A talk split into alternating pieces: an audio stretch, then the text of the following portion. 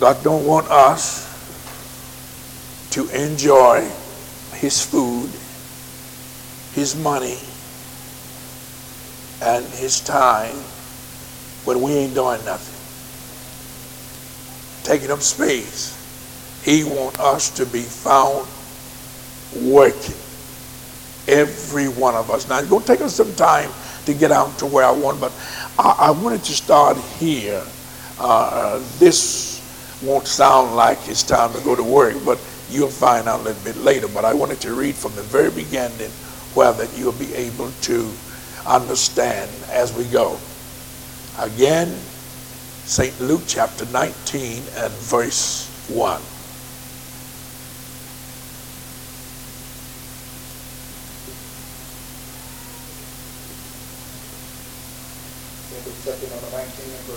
Yes. And Jesus entered and passed through Jericho. And behold, there was a man named Zacchaeus, which was the chief among the publicans, and he was rich. And he sought to see Jesus, who he was, and could not for the press. Listen. Because he was little of stature. And he ran before and climbed up into a sycamore tree to see him. I stopped to get the other version where it say he was low and short, but I didn't get that one because I don't like that word too much. All right. And he sought to see Jesus, who he was, and could not for the press, because he was little of stature. And he ran before and climbed up into a sycamore tree to see him, for he was to pass that way. All right. And when Jesus came to the place, he looked up and saw him, and said unto him, Zacchaeus, make haste and come down, for today I must abide at thy house. And he made haste and came down and received him joyfully. And when they saw it, they all murmured, saying that he was gone to be guest with a man that had sinned. And now, ain't that just like people? Amen. Just look at him. Look who he keeps you company with.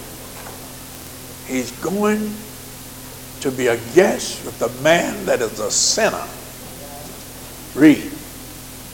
And Zacchaeus stood and said unto the Lord, Behold, Lord, the half of my goods I give to the poor.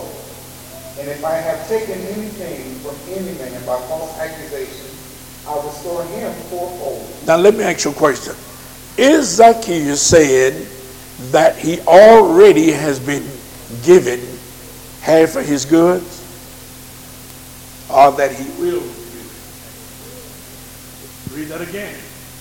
And Zacchaeus stood and said unto the Lord, Behold, Lord, the half of my goods I give to the poor. I give to the poor. And if I have taken anything from any man by false accusation, I restore him fourfold. Now that's a sinner. A sinner saying that. I want you to read it again. I want you to know who's talking.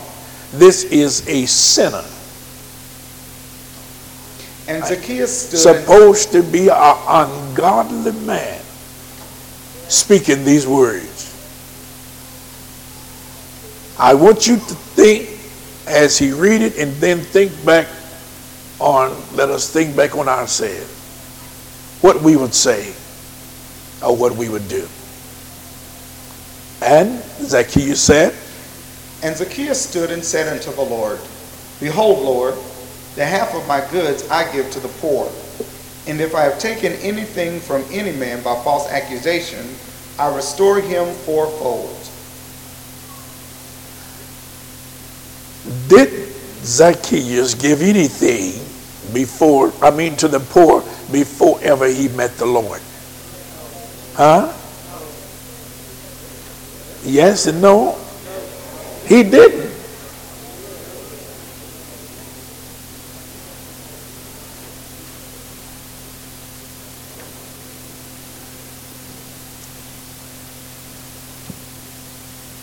Read it again.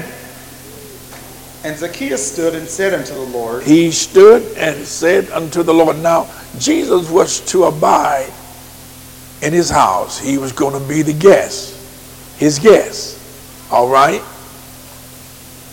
And Zacchaeus said, and Zacchaeus stood and said unto the Lord, Behold, Lord, the half of my goods I give to the poor. The half of my goods I will give to the poor. I will give to the poor. I'll give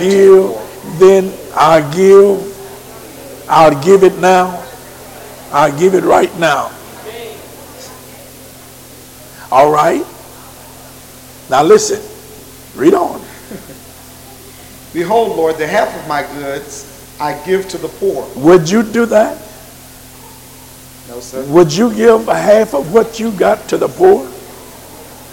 Lord have mercy. That's the reason I want you to start up, you know. Amen. Now think about what he's saying. He was a rich man. He was rich. I will give half of my goods to the poor. That's what he said. Jesus didn't ask him for it. Huh? He said, I will give half of my goods. Would you do that? Would you come even close to it? Lord, I wished I had somebody that I was talking to tonight. Huh? He didn't have no Holy Ghost. He was a sinner. A rich man. Worldly goods he had, and he said, but I'll give half of it to the poor. I don't know what he thought Jesus had in mind, that what he was going to talk to him about. But Jesus just told him that I'm going to be a guest at your house. But I know one thing, he had fear. Yes. I don't call that love, but he had fear. All he wanted to do was to see Jesus. He had heard about him. Jesus' fame was gone out, and he said, what kind of a man is that? I want to see him. So he couldn't see him because of the crowd and everything. So he decided that he would climb up a tree. He must have been a sort of young man to climb a tree. But he got up in the tree, and by God knowing all things, when Jesus got there, he looked up and saw him and told him to come down, for this day I'm going to abide at your house. He said, make haste and come down. And that's the reason why that Zacharias, amen, he didn't just come down like you come down. He slid down that tree. They tell me he tore all the bark off of the tree. A sycamore tree, as you see, it ain't got no bark on it, just mighty little thin scale. Amen. And the limb is way up to the top. So he came down in a hurry. And then he said to Jesus, he said that if I have done what? No. Read it while you say it. And Zacchaeus stood and said unto the Lord. Behold, Lord. The half of my goods. I give to the poor. Let's put it like this. Over $300 million. Let's put it like that. I'm going to give half of that to the poor. I'm just trying to get something for you to see now, because he was a rich man. Now, the Lord had me to look at this scripture and to bring it to you in this way. And then the Lord wants you to look at yourself. Because some of us is well off. Some of us is rich. Oh, you ain't got as much as he had, but you're rich. You believe that? I told you I know you. Some of y'all is rich. And I don't mean just because you got a house. A house, an automobile don't make you rich. It might make you rich-minded. And you want folks to think you're rich. But no, you're not rich. But if some of you all is rich.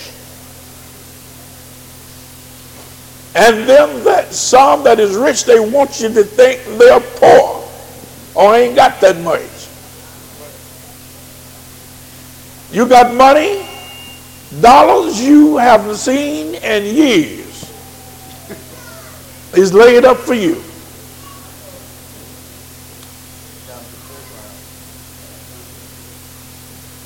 Now, he was rich. I think the Bible is going to tell you that he was very rich. And behold, there was a man named Zacchaeus, which was the chief among the publicans, and he was rich. He was rich.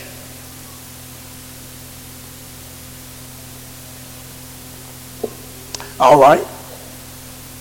And Zacchaeus stood and said unto the Lord, Behold, Lord, the half of my goods I give to the poor, and if I have taken anything from any man by false accusation, I restore him fourfold. Now, how many would give half of what you got to the poor? I'm glad I don't see a hand. I don't think we would really want to do that if we was on our deathbed. But that's bad, isn't it? You're talking about a challenge, but this is one.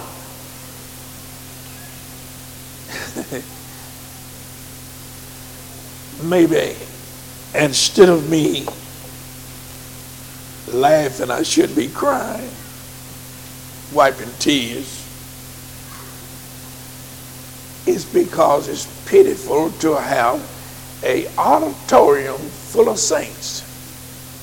Somebody that got something above any kind of a money, gold, jewelry, or anything in the world. If you got the Holy Ghost, you got it all.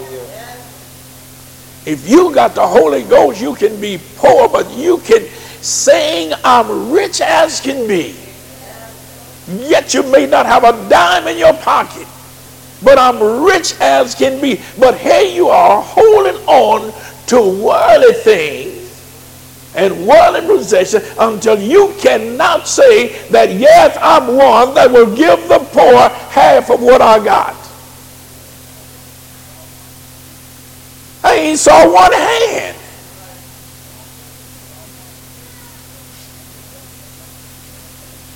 Well, maybe I'll be the first one. I'll give to the poor half of what I got.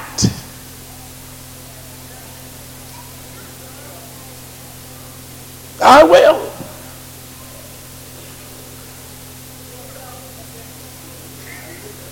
When y'all start doing it.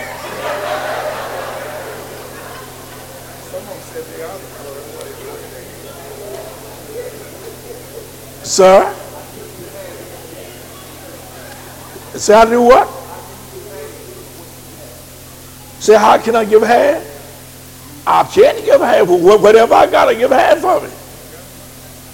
Whatever it is. Why, you think Sister Coleman would let me do it?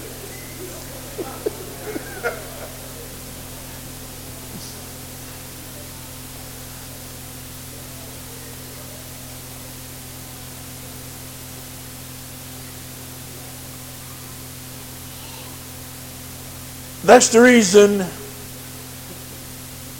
I don't really want too much. No way. For me to live is Christ.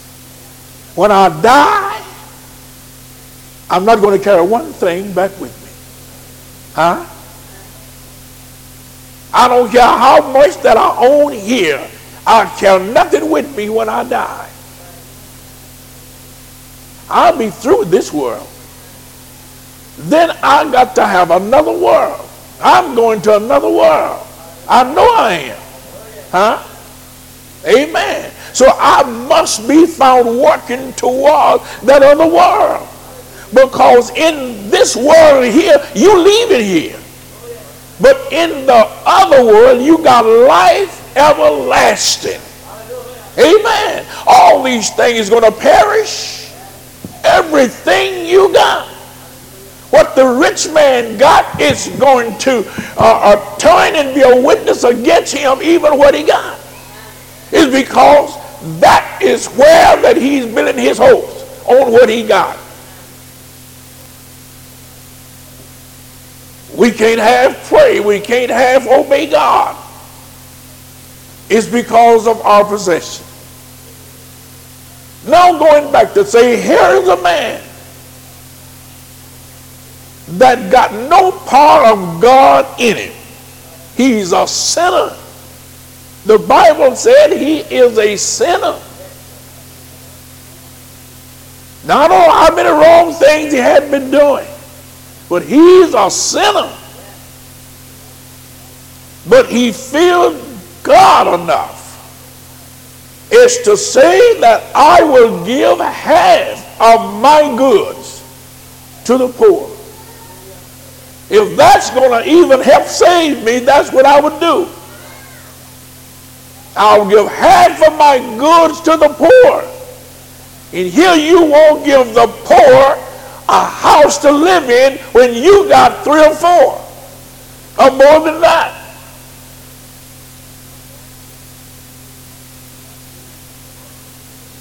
Now Jesus said in the same book,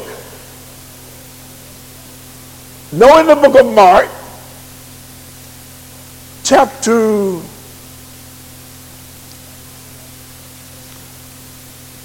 6 and verse 8, I think. He was sending them out on a mission. He got 12 of his apostles. And don't tell me that the devil can't preach to. Because Judas was right there with the 11, which made the 12. And everything they did, he did it too. He was a part. Now I think that's Mark 6 and 8. Yes, sir. All right, listen to this. Starting with 7 and 8. 7 and 8. It's in Mark chapter number 6 and verse 7.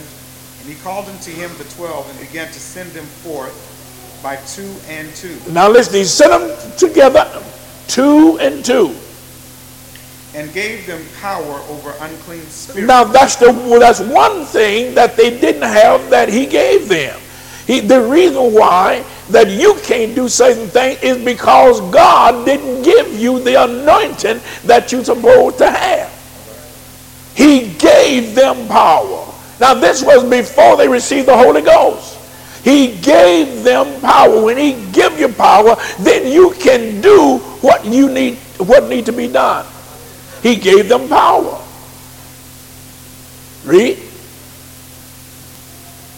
And gave them power over unclean spirits. Over unclean spirits. So that means that they could demand the spirits to come out.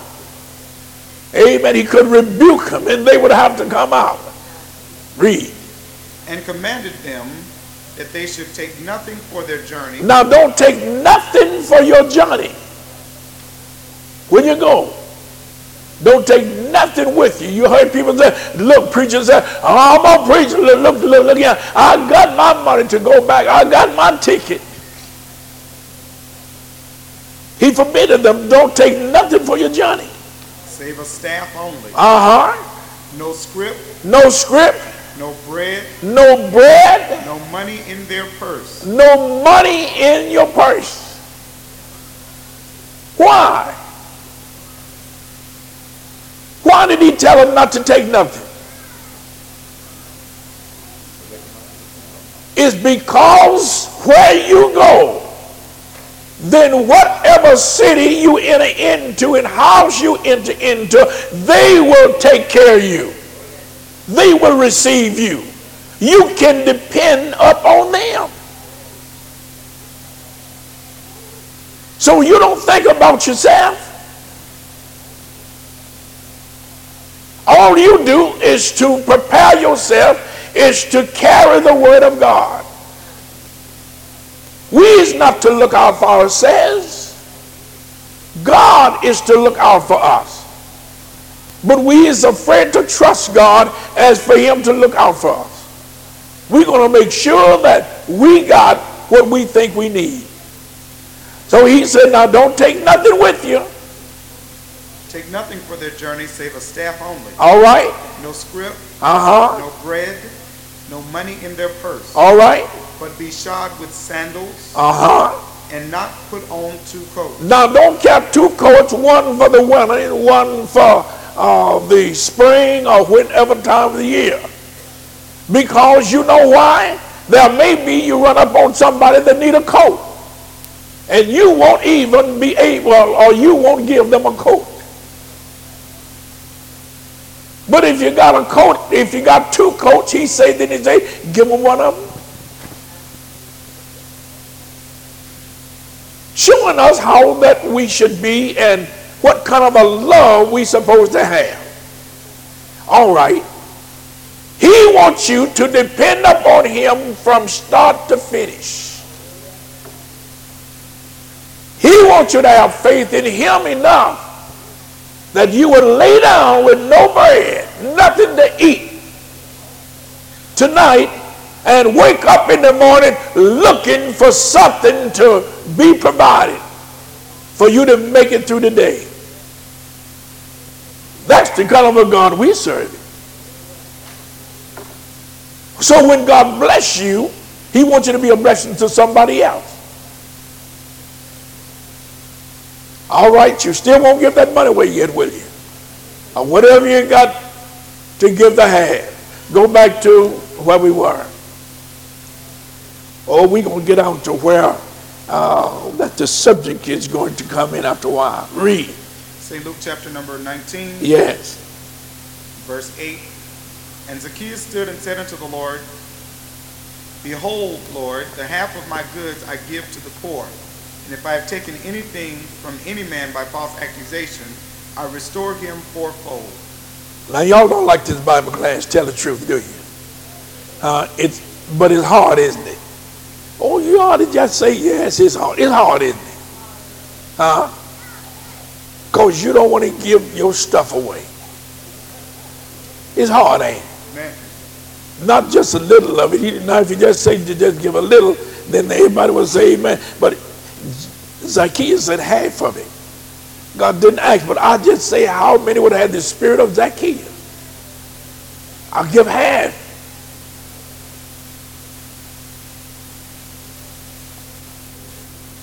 If God tell you to give half, would you give half then? Huh? How many would give half if God tell you to give half? How many would give all if God say give all? Oh, you would, huh? I don't see Sister Coleman raising her hand. Amen. She ain't going to do it. All right, I'm going to the Bible and show you what God is saying and say give all. All right. Huh? Give all. Have you read that? You didn't. Good master, what shall I do that I may have eternal life? Where that found? See, I got you now. No, we don't have eternal life. Dr. Fortune, do we have eternal life?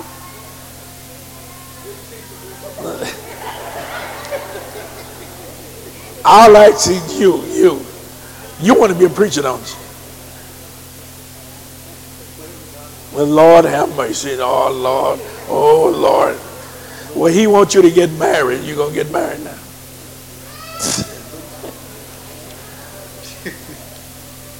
Luke 18 and 18. Luke 18 and what? 18. All scriptures is given by the inspiration of God and is profitable for doctrine. He had to be talking to somebody. But the same thing applies to us now. Now listen what he's going to say.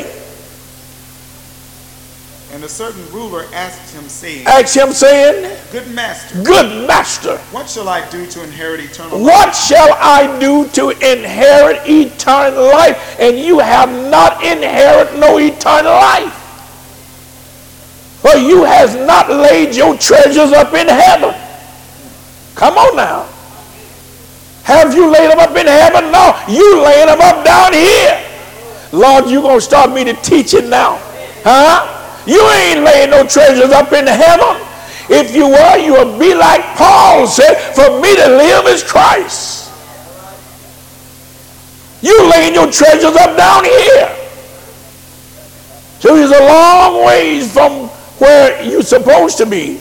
So he said, Good master, what shall I do to inherit eternal life? All right. And Jesus said unto him, Why callest thou me good? Read. None is good save one, that is God. Read. Thou knowest the commandments. Now you know the commandments. Do not commit adultery. Do not commit adultery. Do not kill. Do not kill. Do not steal. Now some of us ain't past that yet. Come on now. Some of us ain't past that yet. We say that our treasures in heaven. Now listen now. He said, you know the commandments. Do not commit adultery. Do not commit adultery. Do not kill. Now some commit adultery. Huh? In the church. He didn't do that. And he wasn't saved. He was a moral man. He wanted to be saved. But he didn't know it would take all of what was required of him. So Jesus told him, all right, you really want to be saved? Do not commit adultery. Do not kill. Don't you kill. Do not steal. I don't know about that. Ain't none of y'all killed nobody yet. No, you just had the Holy Ghost. Huh? Y'all ain't killed nobody?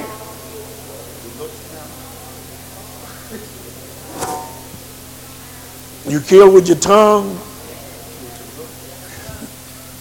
All right. Do not kill. Do not steal. Don't you steal. Anybody stole since you got the Holy Ghost? Don't answer that. I'm showing you now. I'm trying to help you. Do not bear false witness. Don't be a false witness.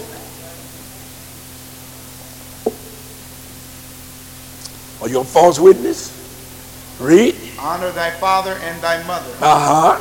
And he said, all these have I kept from my youth. The rich man said, oh, if that's what it takes, all these I've kept from my youth up. Can you say that even? You got the Holy Ghost. Can you say, since I had the Holy Ghost, I can say what this man said? Jesus didn't dispute it. But I believe he was telling the truth. All these I kept from my youth up. Otherwise, I was taught this, and I obeyed this. I didn't commit no adultery. I didn't steal. I didn't bear false witness against my neighbor. I didn't do any of those things. All these things I've kept from my youth up. All right. Now when Jesus heard these things, he said unto him, yet lackest thou one thing. Yet lackest thou one thing. What? Sell all that thou hast. Sell what? Sell all that thou hast. Sell all what you have. And distribute. Now you say you want to be saved. I want to be saved at any cost. Oh, come on, y'all ain't saying nothing. I say, I want to be saved at any cost. So the rich man, when he told him, he said, sell all you have. For there's one thing you like, you sell all you have. And distribute unto the poor. And give it to the poor. And thou shalt have treasure in heaven. And then you'll be laying up treasures in heaven. And come follow me. Then you can come follow me. Sell all you got. He said to us, don't lay treasures up on earth. Are we doing that? Then where is our treasure that we laid up in heaven? coming to church, praising God and everything. Is God even pleased with our praises?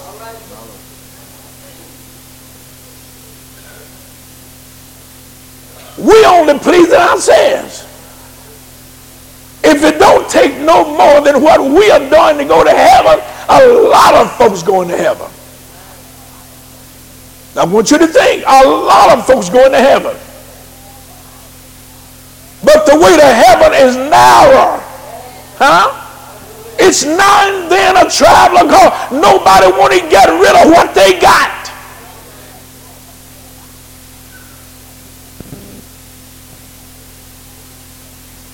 Only a few is laying up treasures in heaven. Only a few. Sell all you got and come follow me.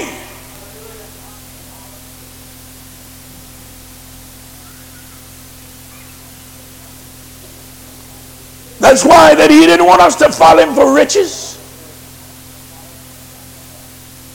The Son of Man got nowhere to lay his head. He'll bless us, yes. But he blessed you to be blessing to others. Because we know that this is not our home. We're only passing through.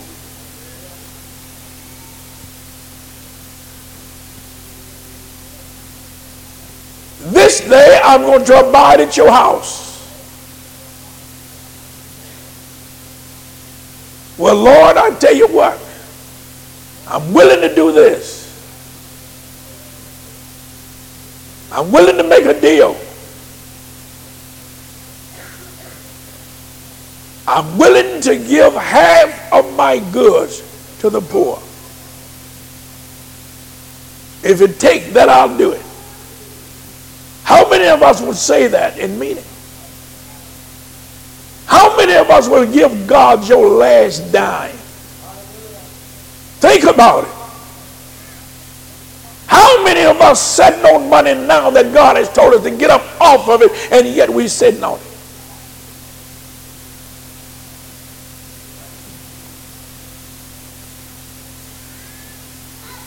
I want you to think. It's not the shout that God's looking for. It's not the testimony that God is looking for. He's looking for a sincere heart. And one that loves righteousness.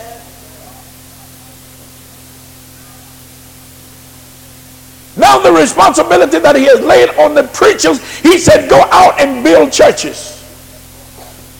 Make a business out of what you are in, what you're doing.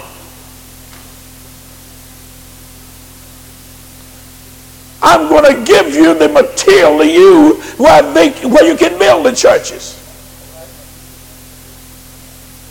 We're going to get out into that. But I'm so anxious to try to help you and to bring your mind in. I don't want you to be at peace. I want you to be disturbed. I want you to know what God is requiring of us. And he is displeased. He's displeased with the bench member because they are not doing what he wants them to do. You're going to find out that a little bit later too.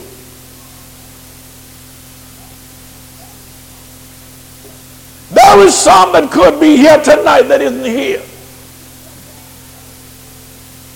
Everybody ought to try to get out to the teaching of the Bible class. Sunday morning services, but they are not here, and we don't put forth no efforts to try to get them to come.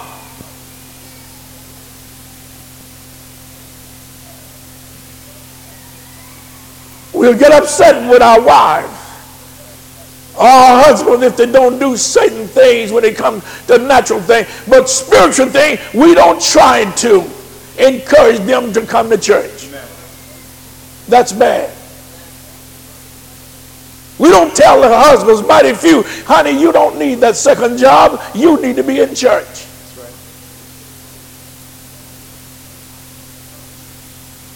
I told a brother this evening, I ain't going to call no names, so if he ain't here, I don't know whether he's here or not. He came to me, he said, Bishop, I won't be at church tonight.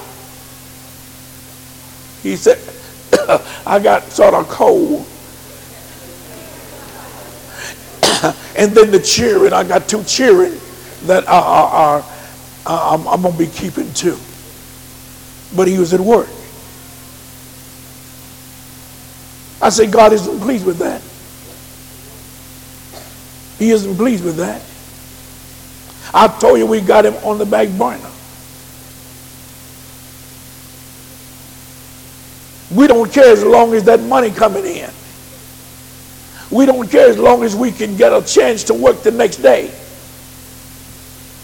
And yet we say we love God. I don't see how we can love him and treat him like we do. I don't see how you can love your wife and treat her like you do. That's just talking about I love my wife and ready to beat her the next minute or two. That's no love.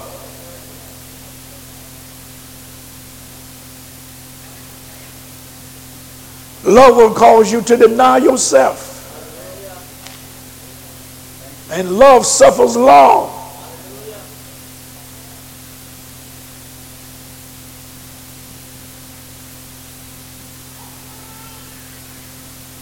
Well, I could go further out into that, but I won't.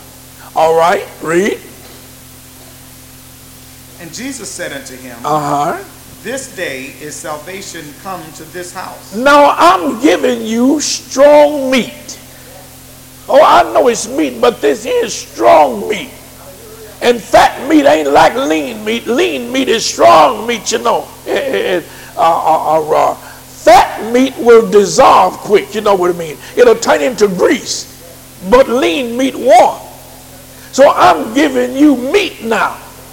And everybody can't digest it. They should be able if you was of age. The Bible said meat is for them that is of what? Full age. So evidently some of y'all is not grown yet. But it's good for you. I don't want to teach nothing that will just make you happy and that's all. Jump up and shout over, amen. Oh, didn't we have a good Bible class? Amen. Oh, we had a good Bible class. And God frowned on what I taught. But right now, I'm giving you something that calls you to think. We should be getting ready for heaven.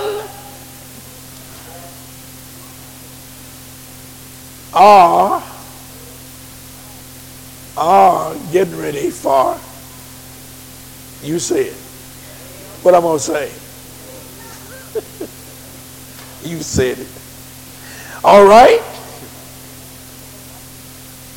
And Jesus said unto him, this I'm not going to ask nobody who all enjoying the Bible class. I can't help if you don't enjoy it or not. And if it's really hitting you, I'm telling you, I know. You ain't going to enjoy it. But it's good for you. It's really good for you. Amen. How many will give God all of what they have if he wanted?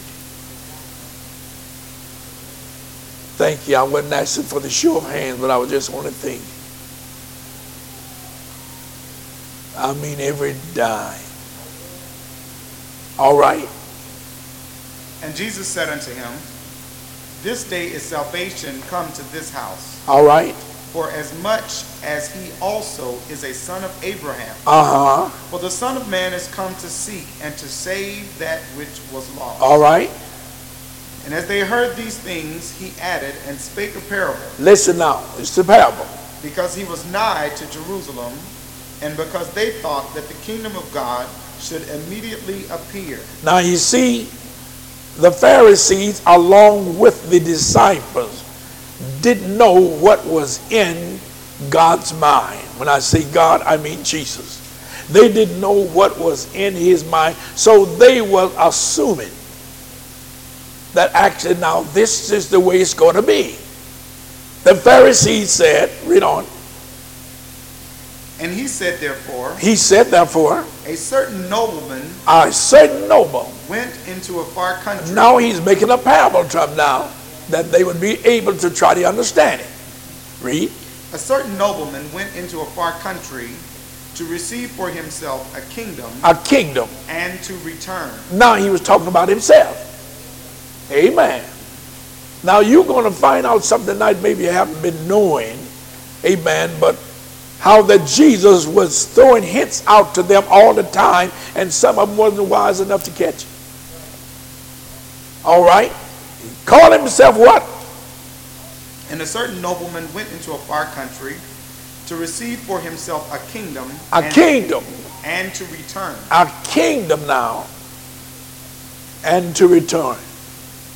And he called his 10 servants. He called his 10 servants. And delivered them 10 pounds. He delivered to them 10 pounds. Now that's not 10 pounds apiece. That's all he had was 10 pounds. So he gave each of them a pound. All right. And said unto them, occupy till I come. Occupy, you stay busy. He said to his preachers, you stay busy. And your job is to preach the gospel and go about setting up churches. Amen. Now you got to know how and what he was expecting from them when he said, I want you to stay busy, and I want you to go about now and to do it in the way where that it will be where you can increase. And this was where his money was going. All right? Occupy until I come. But his citizens hated him. His citizens, his enemies, hated him. And sent a message after him saying. And sent a message after him saying. We will not have this man to reign over us. We won't have this man to reign over us. All right. And it came to pass. That when he was returned, having received the kingdom, then he commanded these servants to be called unto him. All right, now listen. To whom he had given the money. This goes pretty deep into this, but you have heard it before. That God, watch it now, that God is going to give Jesus the throne of David. Is that what the book said? Is that what the book said? Well, now where is God's throne?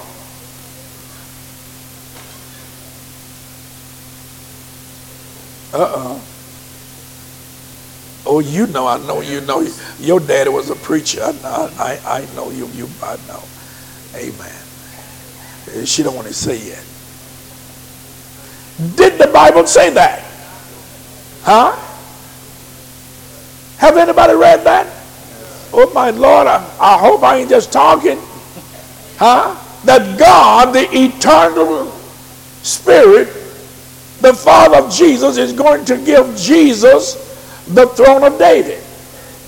And Jesus is going to sit on the throne of David. Is that right? All right, now, here we go.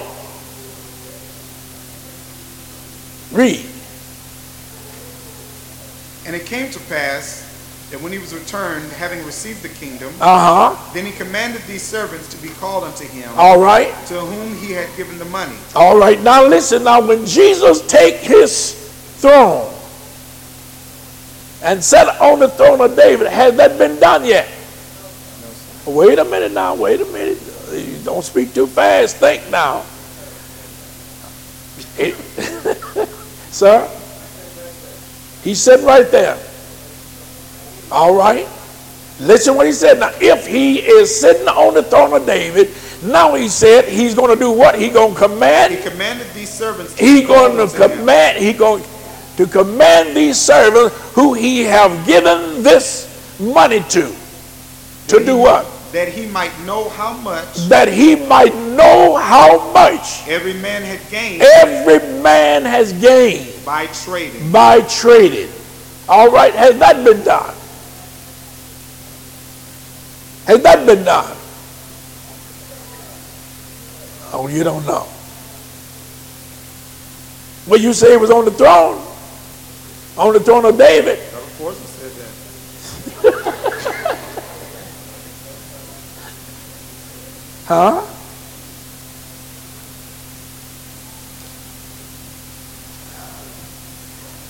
No, Jesus is not as yet sitting on the throne of David. Not until thy kingdom come, and that it would be on earth as it is in heaven. Not until there become a new heaven and a new earth. And that's the time that Jesus will be on the throne of David. But I'm asking you the question then, when Jesus occupied that throne, which is the throne of David, then where will God's throne be?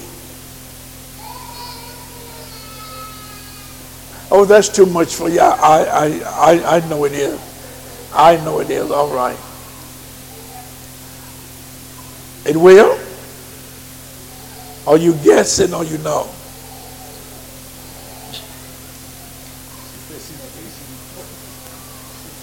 All right. But such knowledge is too wonderful for you right there. And I won't even bother you on that. But it is true, and I'm not teaching the Godhead either. I'm only teaching concerning about what God is expecting out of us. Now, I'm going to get on to you. I'm going from the preachers, from the pulpit, to the audience, to let you know that you've got a great job to do and what God is expecting out of you. And if you don't comply with it, if you don't be found doing it, he will not say to you, well done. But every week before God on that great day and give an account of himself. What did you do with what I gave you? What do you think I gave you the Holy Ghost for? Huh? Well, we're going to be called to witness. It's certainly going to be. And you got to give an account of your stewardship. For every one of you is responsible for something. If you lose out, it's not God's fault. He's telling you even through other ministers that you're supposed to be trying to get as many people saved as you can. That's the reason why that I say at the end of this year, at least every one of you that got the Holy Ghost ought to bring in 2 people. I don't mean just bring them to church. I mean pray that God will save them. Amen. Get them to say, that's your job. That's right. I don't mean the preacher's job. It's your job. You must go out and witness. Be a witness for him.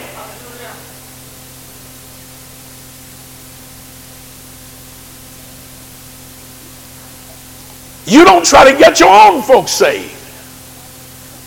Sometimes that's pretty hard, but you need to do it. All that you can talk about is their money, how much they're making, of their education, or what they made in school, what kind of grade they made in school. That's not good enough. For the word concern is all right, but when it comes to God, he's looking for you to help win souls to him. Are you doing that? Then if not, it's time to get busy. Sometime 1 or 2 words will cause people to think. It will do it.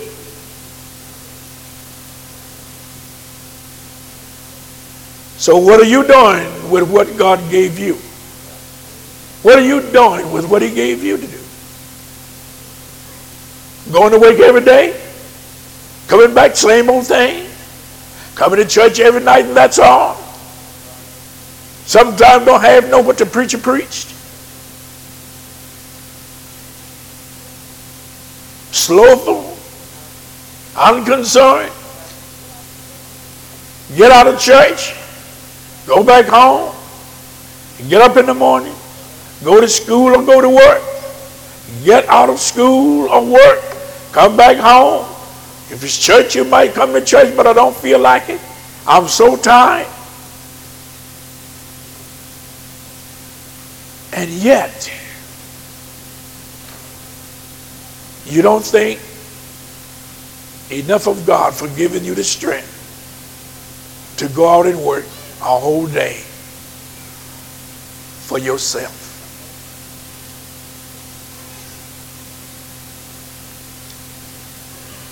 Let me ask you another question. How many are working because they need to work? You're working really because you need to work. Oh, you don't need to work, huh? He was so engrossed in what it was going until he forgot about the question that I asked. Most of you are working because you need to work. Because if you didn't need to work, you wouldn't work. Amen. So you're working because you need to work now. But some is working and don't need to work. But that is that few.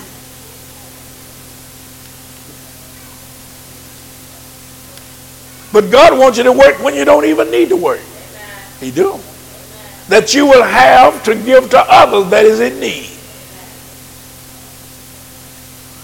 Some of us so stingy we start to canning fruit and putting up things in our refrigerator, and in the winter time we just like the squirrel or whatever.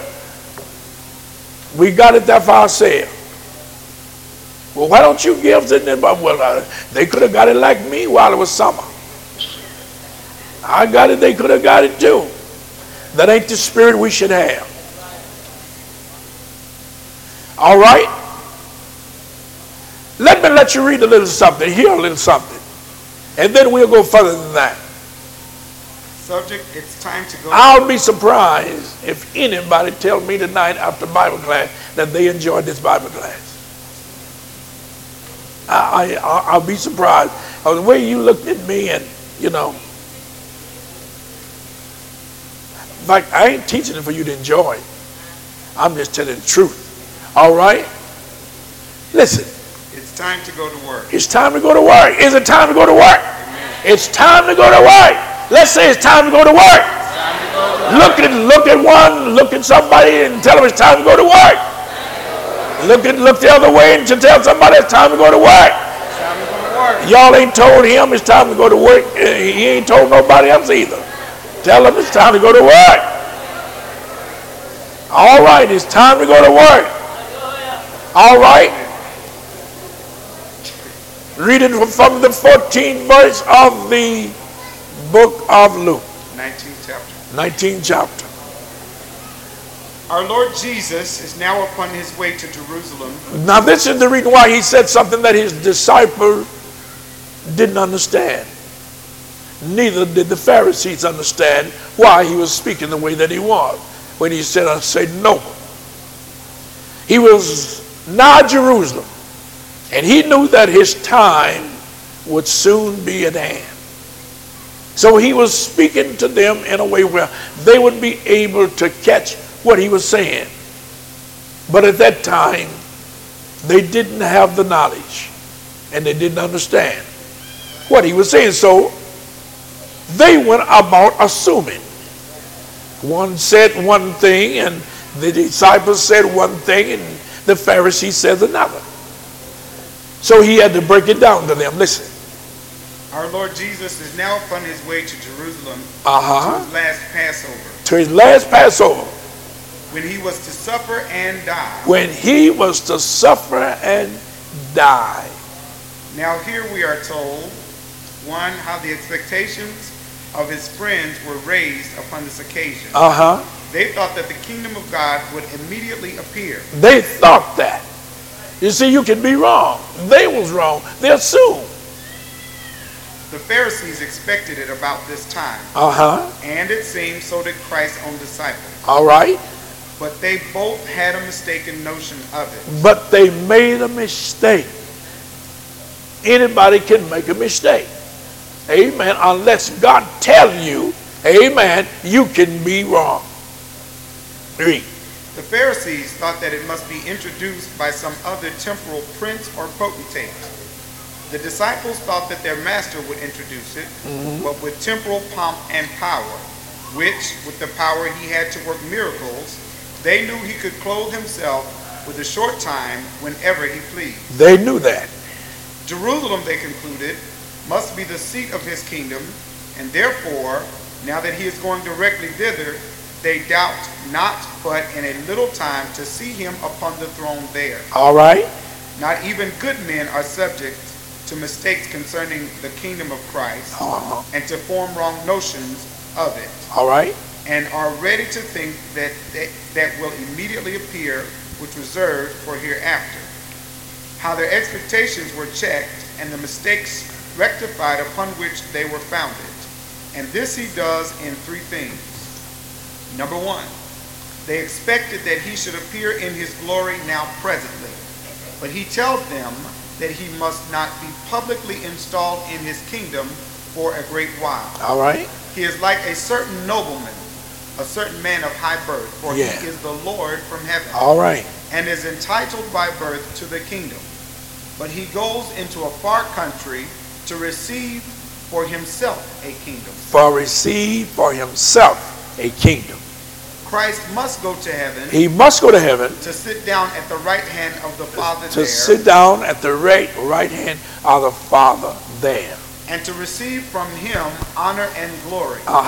Before the Spirit was poured out, by which his kingdom was to be set up on earth. All right. And before a church was to be set up for him in the Gentile world. All right. He must receive the kingdom and return. Christ returned when the Spirit was poured out. I want you to read that over. I'm concerned about when the Spirit was poured out. Christ returned. He returned when the Spirit was poured out. When did it say when it was poured out? Yes, sir. He returned when the Spirit was poured out. Which is speaking of the Holy Ghost. Come on. When Jerusalem was destroyed, by which time that generation, both of friends and enemies, which he had personally conversed with, was wholly worn off by death and gone to give of their account. But his chief return here meant is that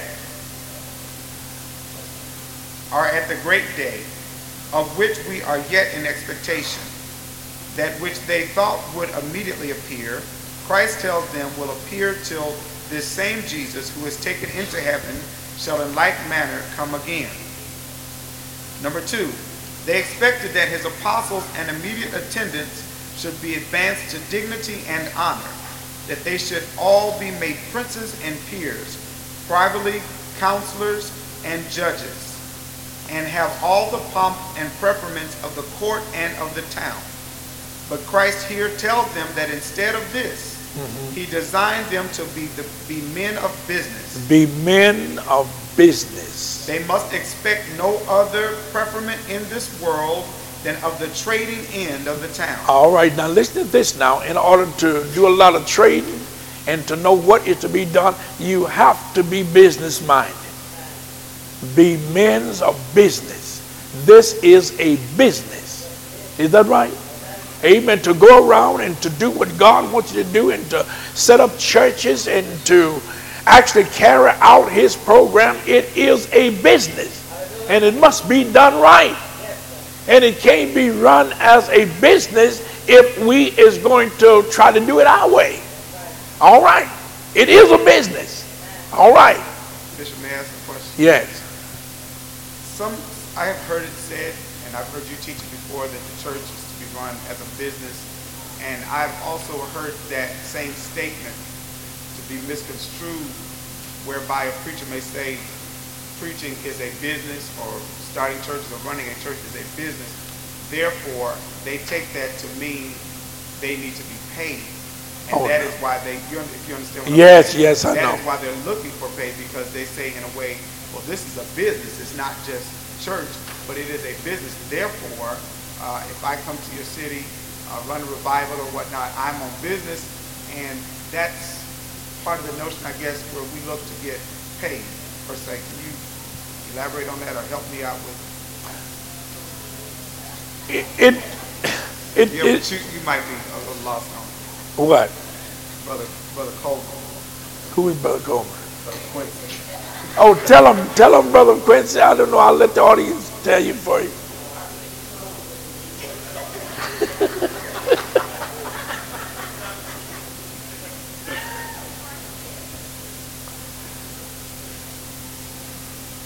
The church is a business, and it should be run like a business.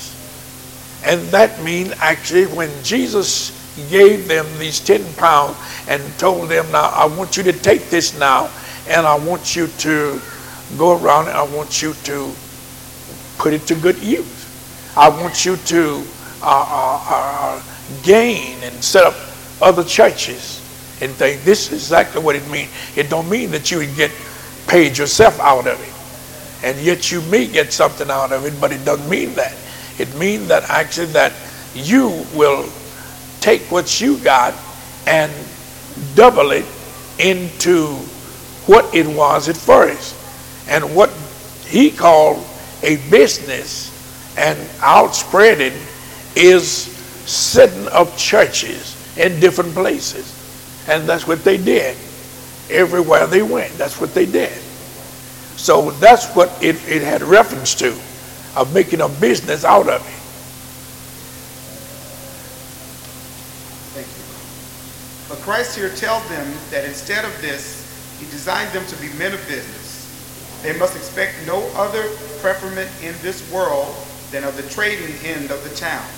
He would set them up with a stock under their hands, that they might employ it themselves in serving him and the interest of his kingdom among men. All right.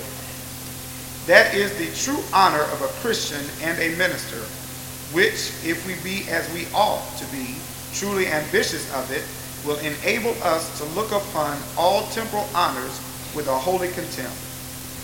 The apostles had dreamed of sitting on his right hand and on his left hand in his kingdom, enjoying ease after their present toil and honor after the present contempt put upon them, and were pleasing themselves with this dream.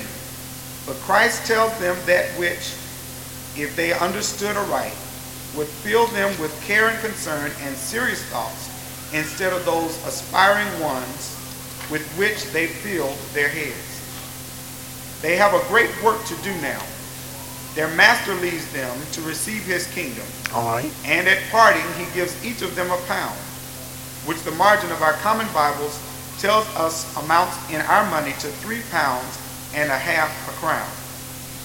This signifies the same thing with the talents in the parables that is parallel to this. All the gifts with which Christ's apostles are endued, and the advantages and capacities which they had of serving the interests of Christ in the world, and other both ministers and Christians like them in a lower degree. But perhaps it is in the parable thus represented to make them the more humble. Their honor in this world is only that of traders, and that not of first-rate merchants, who have vast stocks to begin upon, but that of poor traders, who must take a great deal of care and pains to make anything of what they have. He gave these pounds to his servants, both to buy rich liveries, not to buy rich liveries, much less robes and a splendid, wow, I don't know what this word is,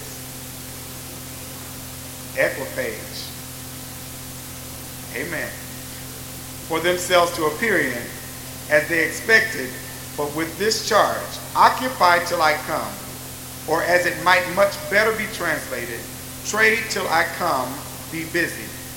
So the word properly signifies, you are sent for to preach the gospel, to set up a church for Christ in the world, to bring the nations to the obedience of faith, and to build them up in it. Now read that again. So the word properly signifies. Signified. You are sent for to preach the gospel. So preach the gospel. To set up a church for Christ in the world. In the world. To bring the nations to the obedience of faith. All right. And to build them up in it. All right. You shall receive power to do this, for ye shall be filled with the Holy Ghost.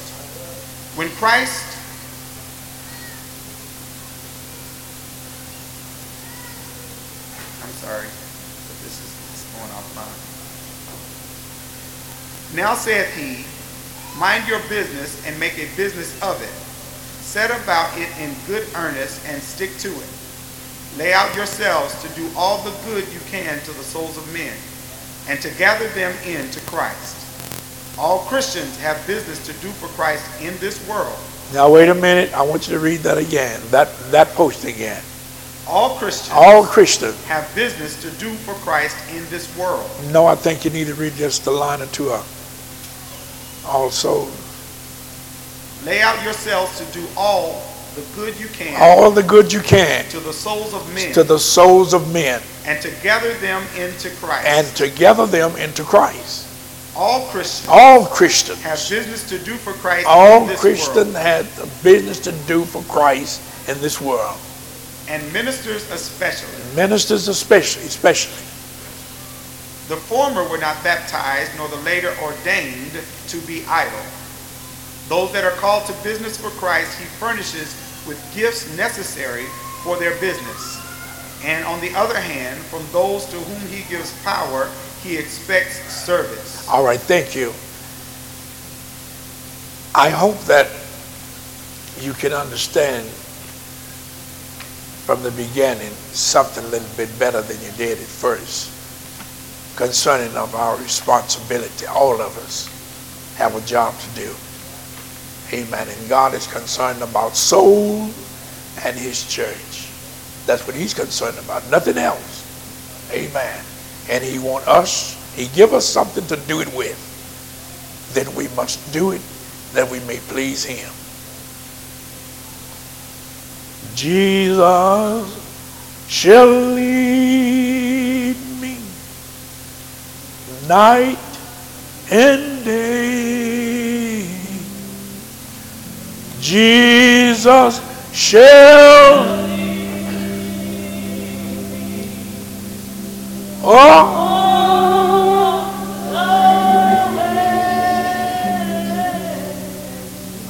He does true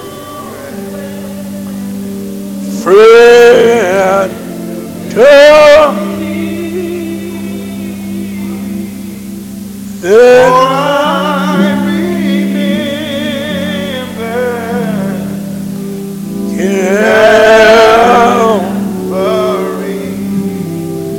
Is there one tonight that is willing to give their heart to God?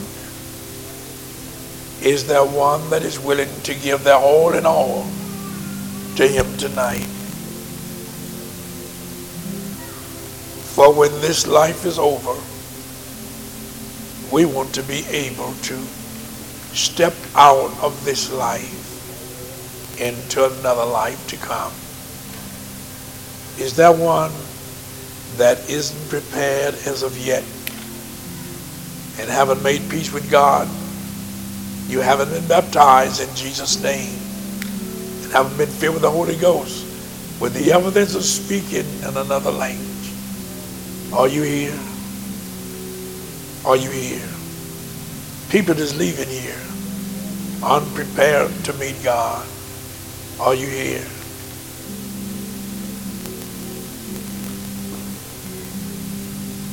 Have you heard about Mr.